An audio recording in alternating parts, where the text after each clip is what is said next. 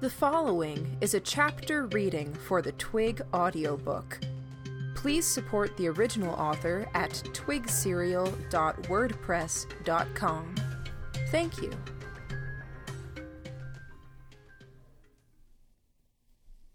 Chapter 5 Convicts, as it happened, smelled. Problem was, I was now the convict leader's new best friend, and he was staying close to me. It had its benefits and drawbacks. For one thing, so long as I kept Mary close, it meant our new benefactor was protecting her. For another, it meant I didn't have a great range of movement. He was keeping me close, he was talking to me, and I couldn't wander off and try to get ahead of Sub Rosa. On the plus side, we had a few minutes. The bowels were built around a cylindrical shaft a few hundred feet deep, two dozen feet wide. The hallway here extended in a semicircle around to the far side of the shaft. Extra protection, extra thickness, and more room for someone to pull a lever or seal off the area. Sub Rosa had to stop to work with another panel in the wall. It gave me a second to think. My new buddy elected to distract me instead. Ah, I was a skinny little fuck like you once, he told me.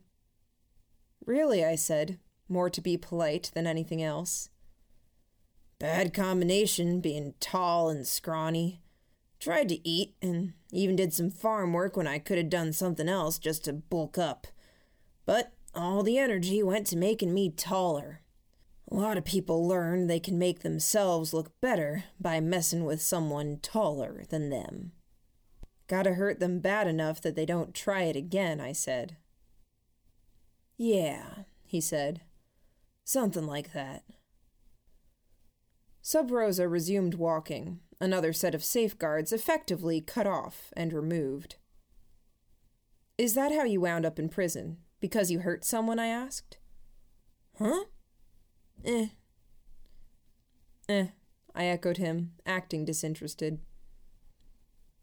I was a woman. Around the time I started being able to fight back if someone messed with me, I was working on a factory floor, went out for drinks. Guy picked a fight with me to impress his woman. I won. I took my prize. Spectacular piece of work. And at the start, that was only in the best way. Hm. But I don't suppose you get that sort of thing, young as you are. I do. I get it, I said. I realized I sounded a little defensive and then said, I spend a lot of time with these girls. They're pretty. Thank you, Sy, Helen said brightly from the tail end of the group.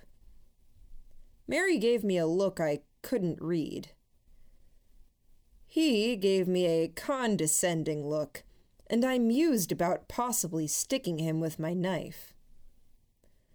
Well, good for you, he said, sounding very unimpressed. My girl was top notch as girls go, raised the standard for women folk everywhere. But she wanted a bad boy and didn't realize it. She'd yelp at me and growl at me for most everything I did for drinking, for being rough, She'd get fed up, run away, and she expected me to chase her, tell her I was sorry, that I was reforming my ways. And? I didn't. I told her straight up who I was, how I was. If she didn't want me, she could go, and she did. Except she kept coming back. Hoity toity dad, you know. Rich, laid down the law with her so she'd run off to slum it with me. Decided she didn't like me, went back home. Would have been annoying, but oh, she was gorgeous when she came running back hungry for me. He paused, looking down at me. I met his gaze. Yeah, he said. I figured it would do. She decided otherwise. One night she ran off home to her daddy. Only she told tales. Charges laid against me for shit I didn't probably do. Old man even pulled strings, I'm betting. I didn't spend more than a year in prison before I got brought here. What do you think you'll do to him when you get out? He gave me a funny look. Out? Sure, I said. Out. I gave up on getting out a while ago, he said. Don't lie to me.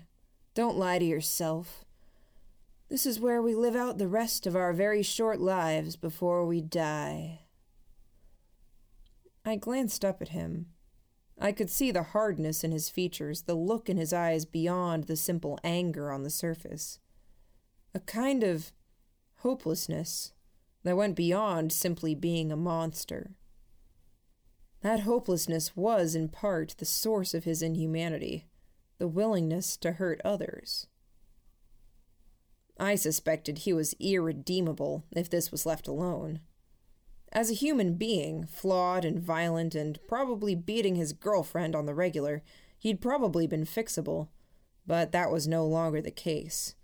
His humanity had taken too much of a beating, and there was no light of hope in his eyes. We're going to get out, I said, in a very matter of fact way, turning my eyes forward. How do you think that works? he said, and he sounded almost angry. How many academy students are down here, do you think? I asked.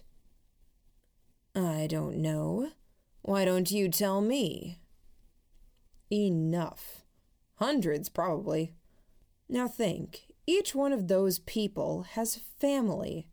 They have connections, friends who will ask about them, I said. I would be lying if I said I wasn't touching on the convict leader's past and the circumstances of his incarceration.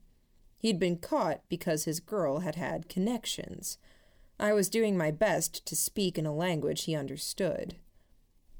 I was also bending the truth. Not everyone was guaranteed to be down at their stations in the bowels, and I wasn't sure the Academy would value their lives so highly.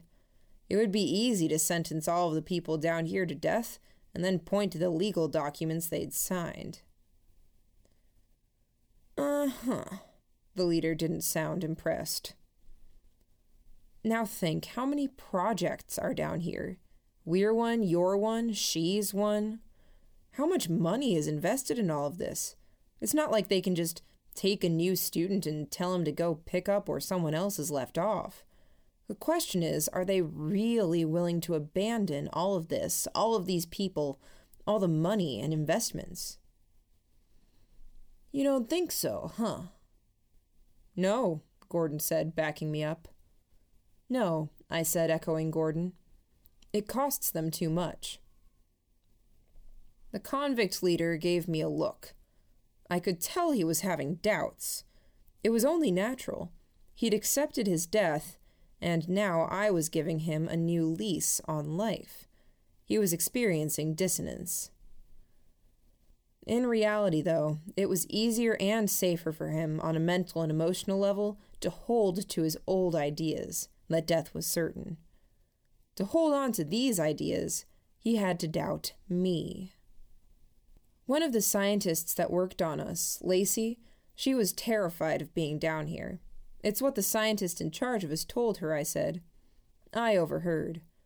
Of course, things are different if an entire section gets locked down, since then they can evacuate the rest. But we have her. Sub Rosa, still leading us down the extended curved hallway, glanced back at me. And she's making it so we can't get locked inside one part of this place, the leader said as if I hadn't implied it already.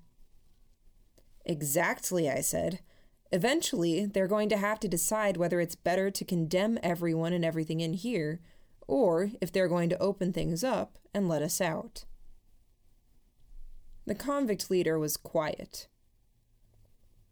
Sounds too easy, the woman convict said behind me. It's not easy at all, I said. There are a lot of problems. For one thing, they're going to have a lot of stitched and a lot of guards up there. Uh huh, the leader grunted. Probably, and there's probably other safeguards down here. Supposed to be a big monster.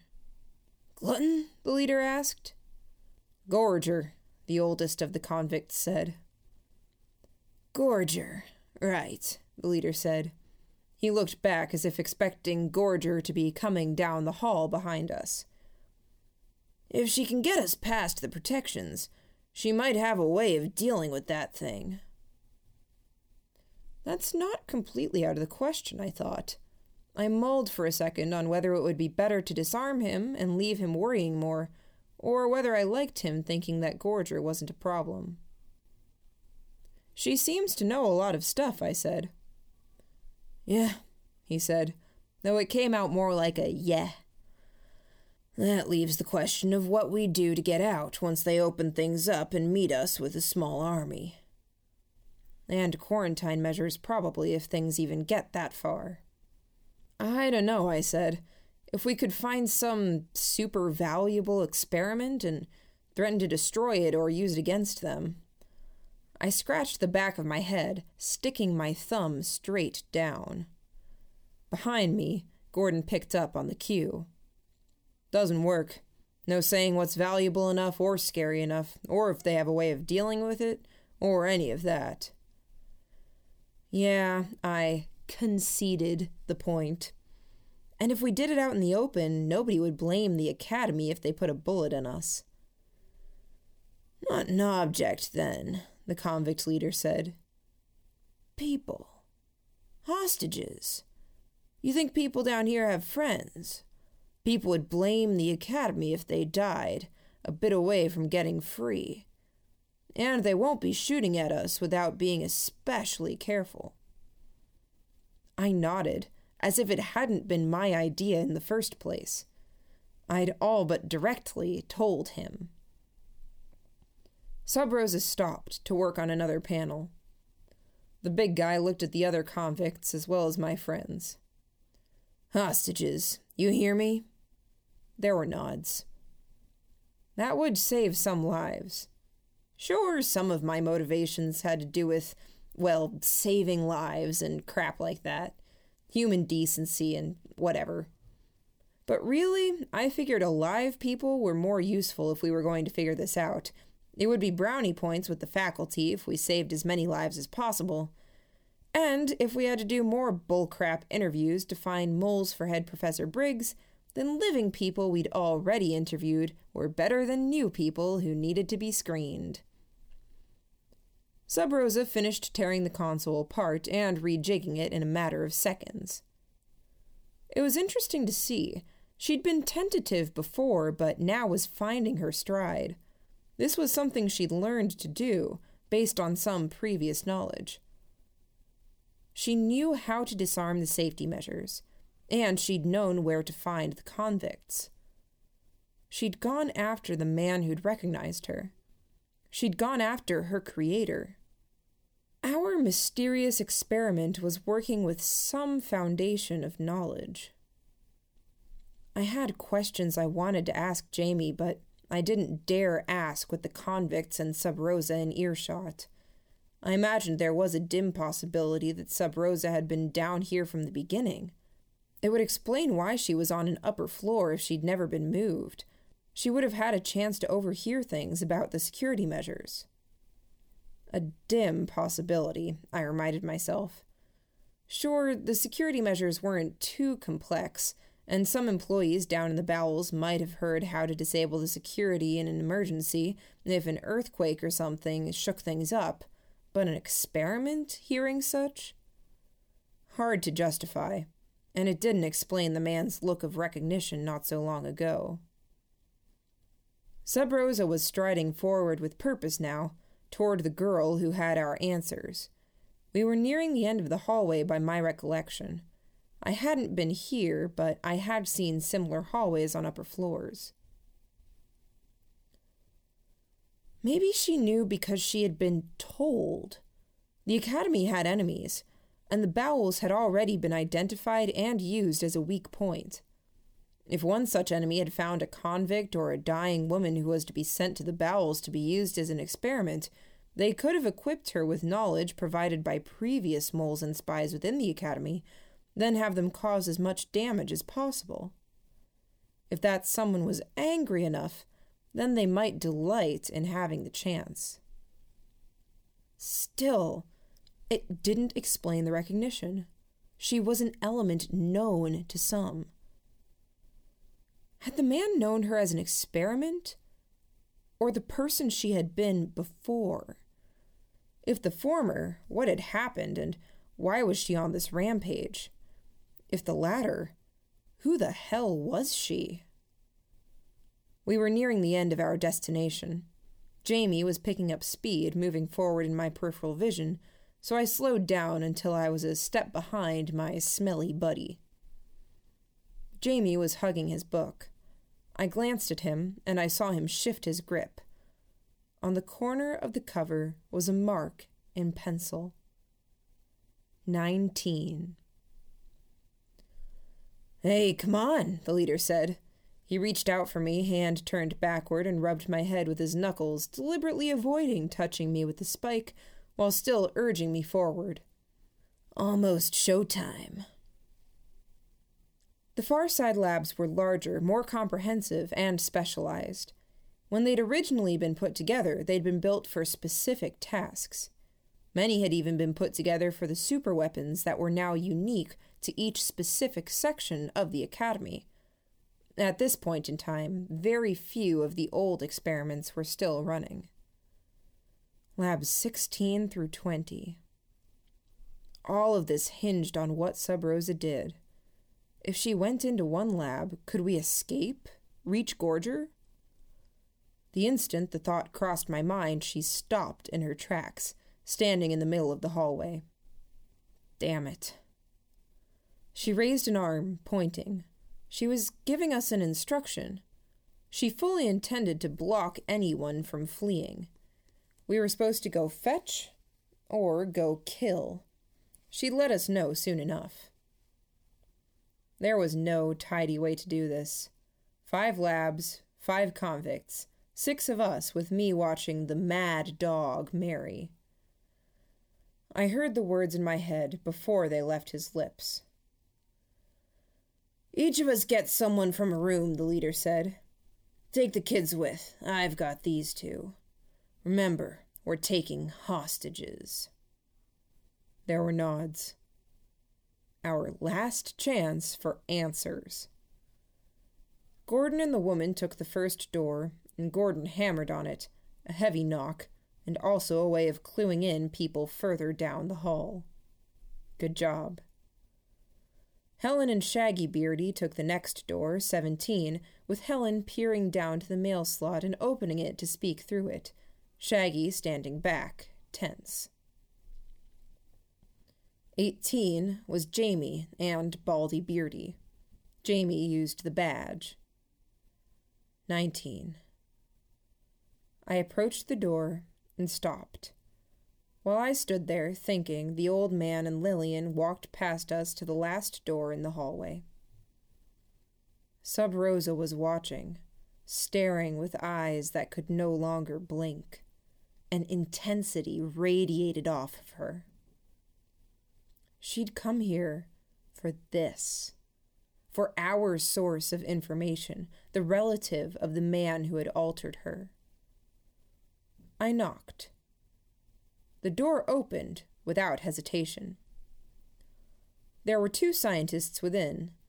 One was middle aged, a woman, brown haired and stout in build.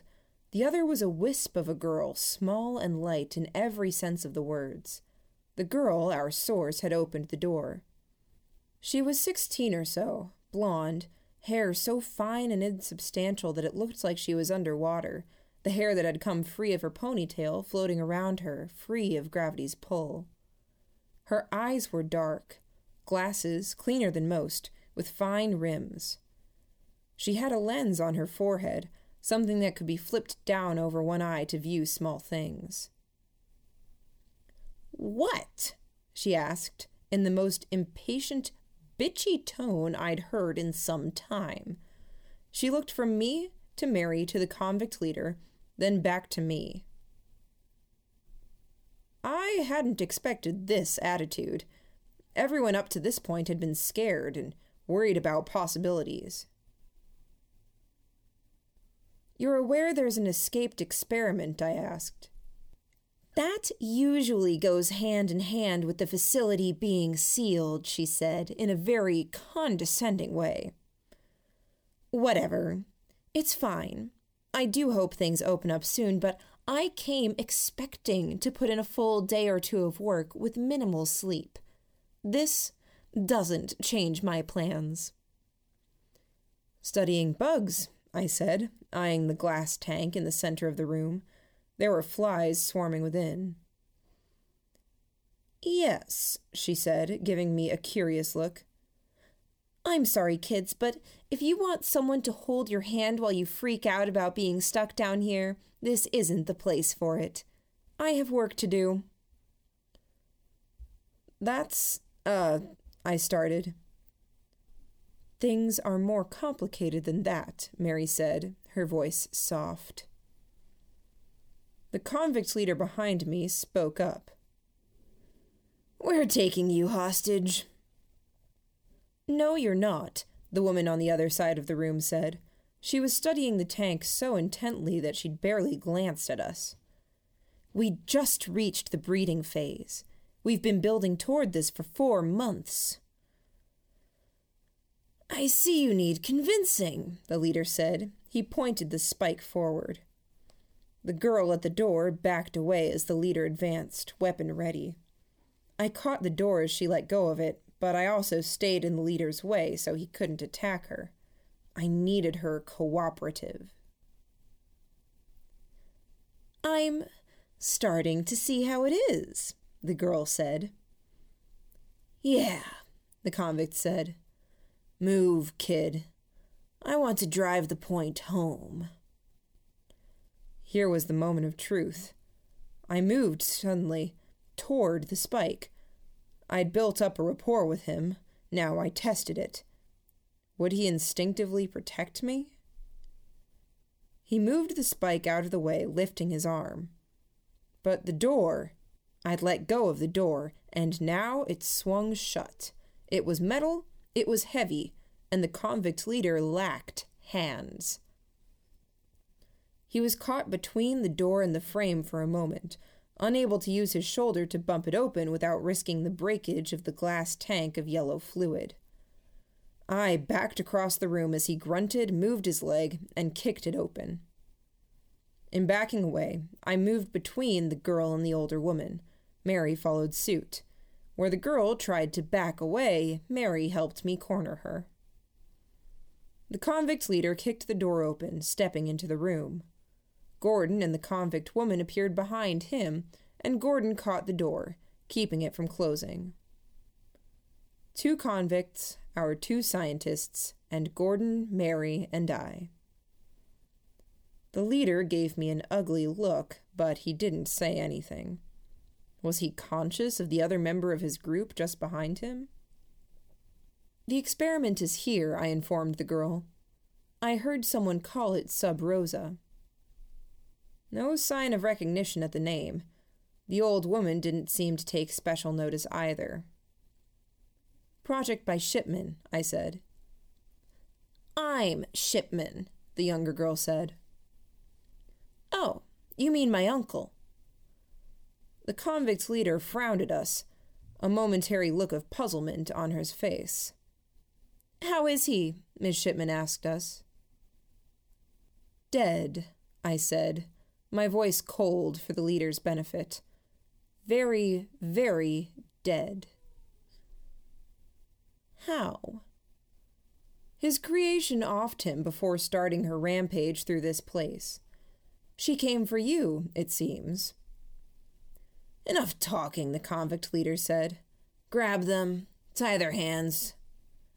With? Mary asked. He jabbed one spike in her direction. Don't go talking back to me, brat. I haven't forgotten you attacked one of mine. He's insecure. He's realizing he doesn't have total control, and he's acting on it in the way I figured violence and threats. Get the other woman, I told Mary.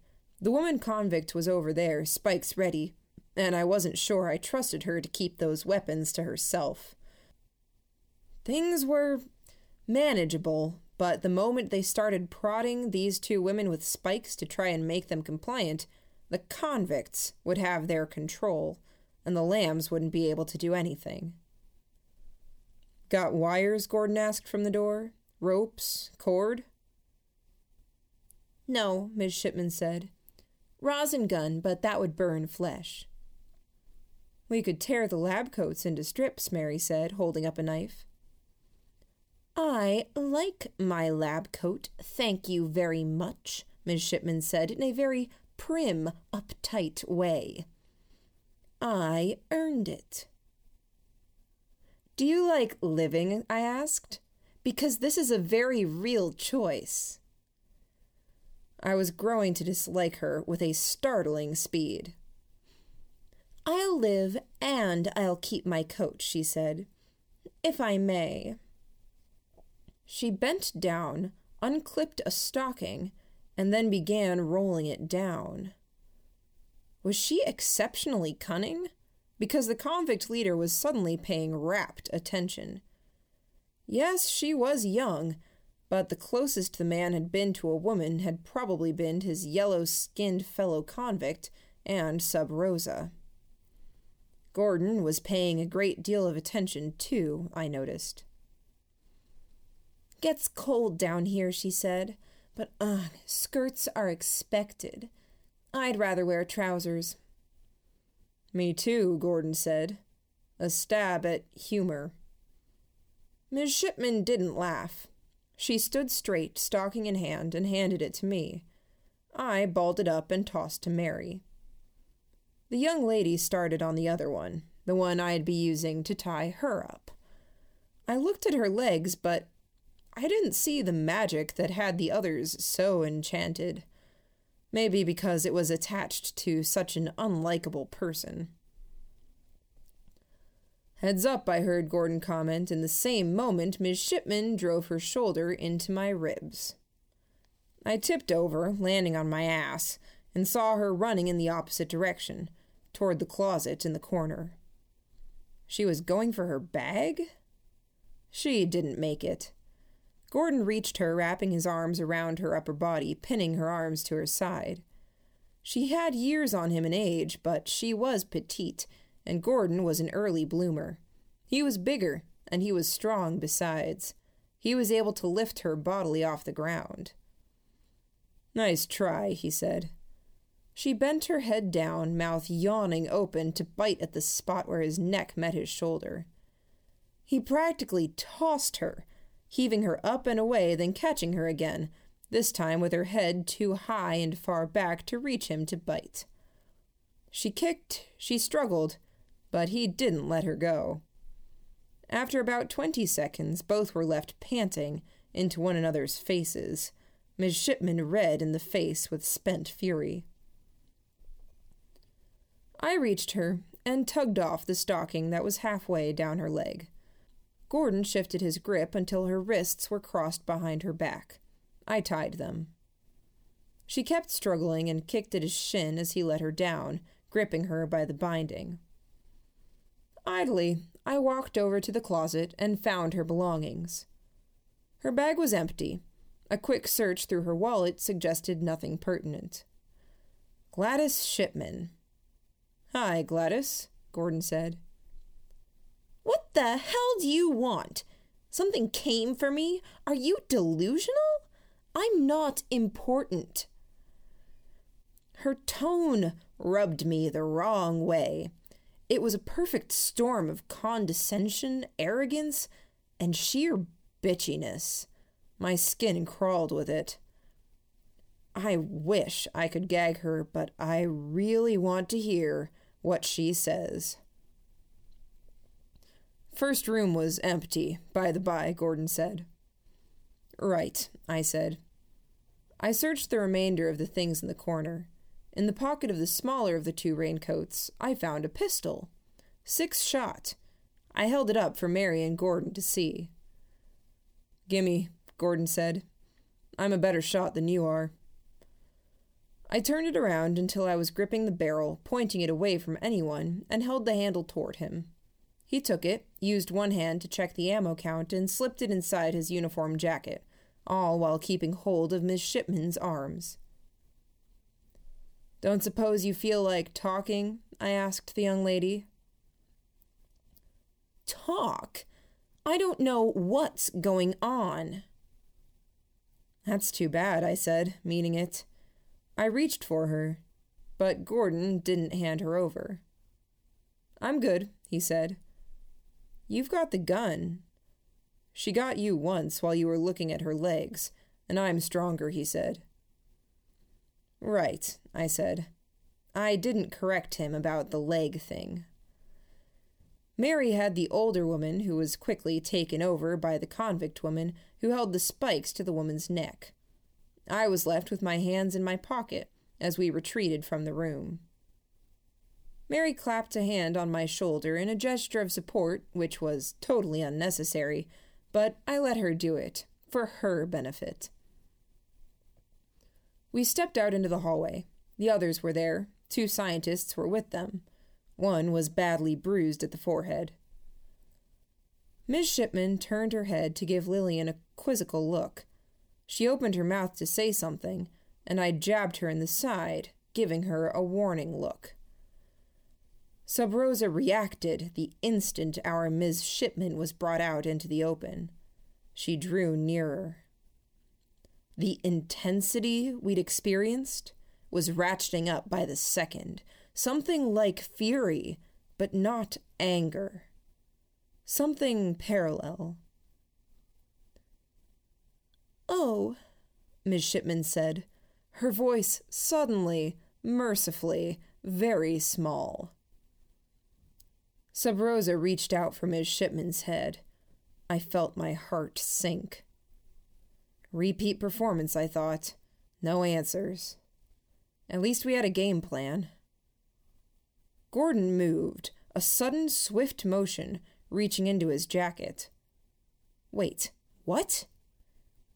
He fired from the hip. Sub Rosa flinched, her entire body twisting, with blood spraying the ceiling. Gordon fired again, turning as the bullet left the chamber to aim at the convicts. But Sub Rosa had taken a second shot to the face, and she hadn't died. The damage was grievous, immense, but she hadn't fallen. She continued reaching out with one hand for Miss Shipman and one now meant for Gordon. Why? He raised the gun, aiming, and fired. Four more shots, in quick succession, all aimed for the head. One hit the neck, but the rest were on point. What are you doing? The hell? The convict's leader shouted. Sub Rosa collapsed against the wall. Gordon returned to using the gun to try and scare off the other threats behind us. The rest of us took the opportunity to run, I saw Sub Rosa reach weakly for Mary's leg and leaped on top of her wrist, pushing it down before carrying on my way.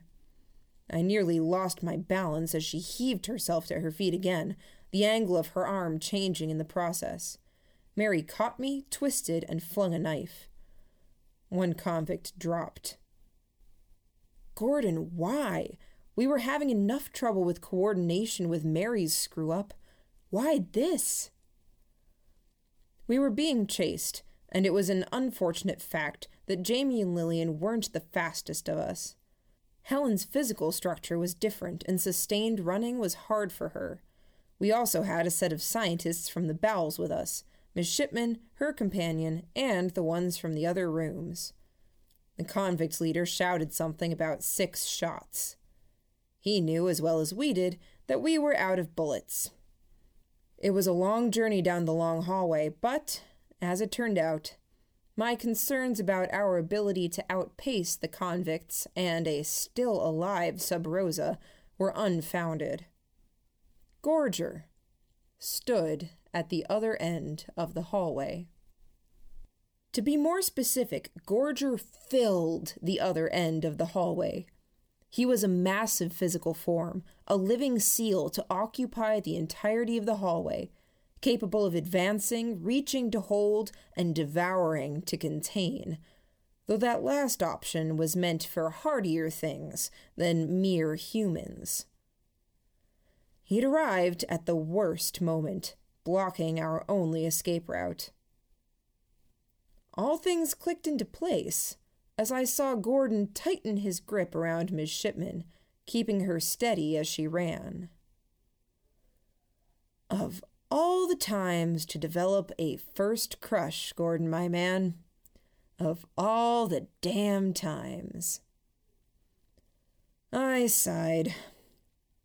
Had to figure out a way out of this, and we had to do it while keeping Gordon's crush alive. Matter of principle, really. Questions of taste and approach aside. Guy didn't have that long left. With nowhere left to run, we stopped in our tracks, turning to face down our pursuers, who included Sub Rosa, bleeding openly from six bullet wounds. Damn it. Do you ever owe us for this one, though?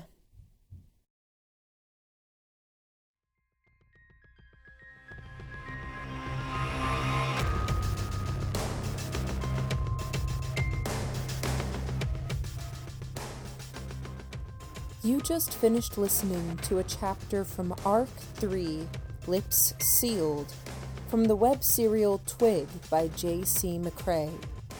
This audiobook is read by Kimberly Dauber. If you enjoyed this reading, you can download or listen to all chapters directly on our site at audiotwig.dauber.kim or you can find us on your favorite podcatcher under Twig Audiobook. Thank you for listening.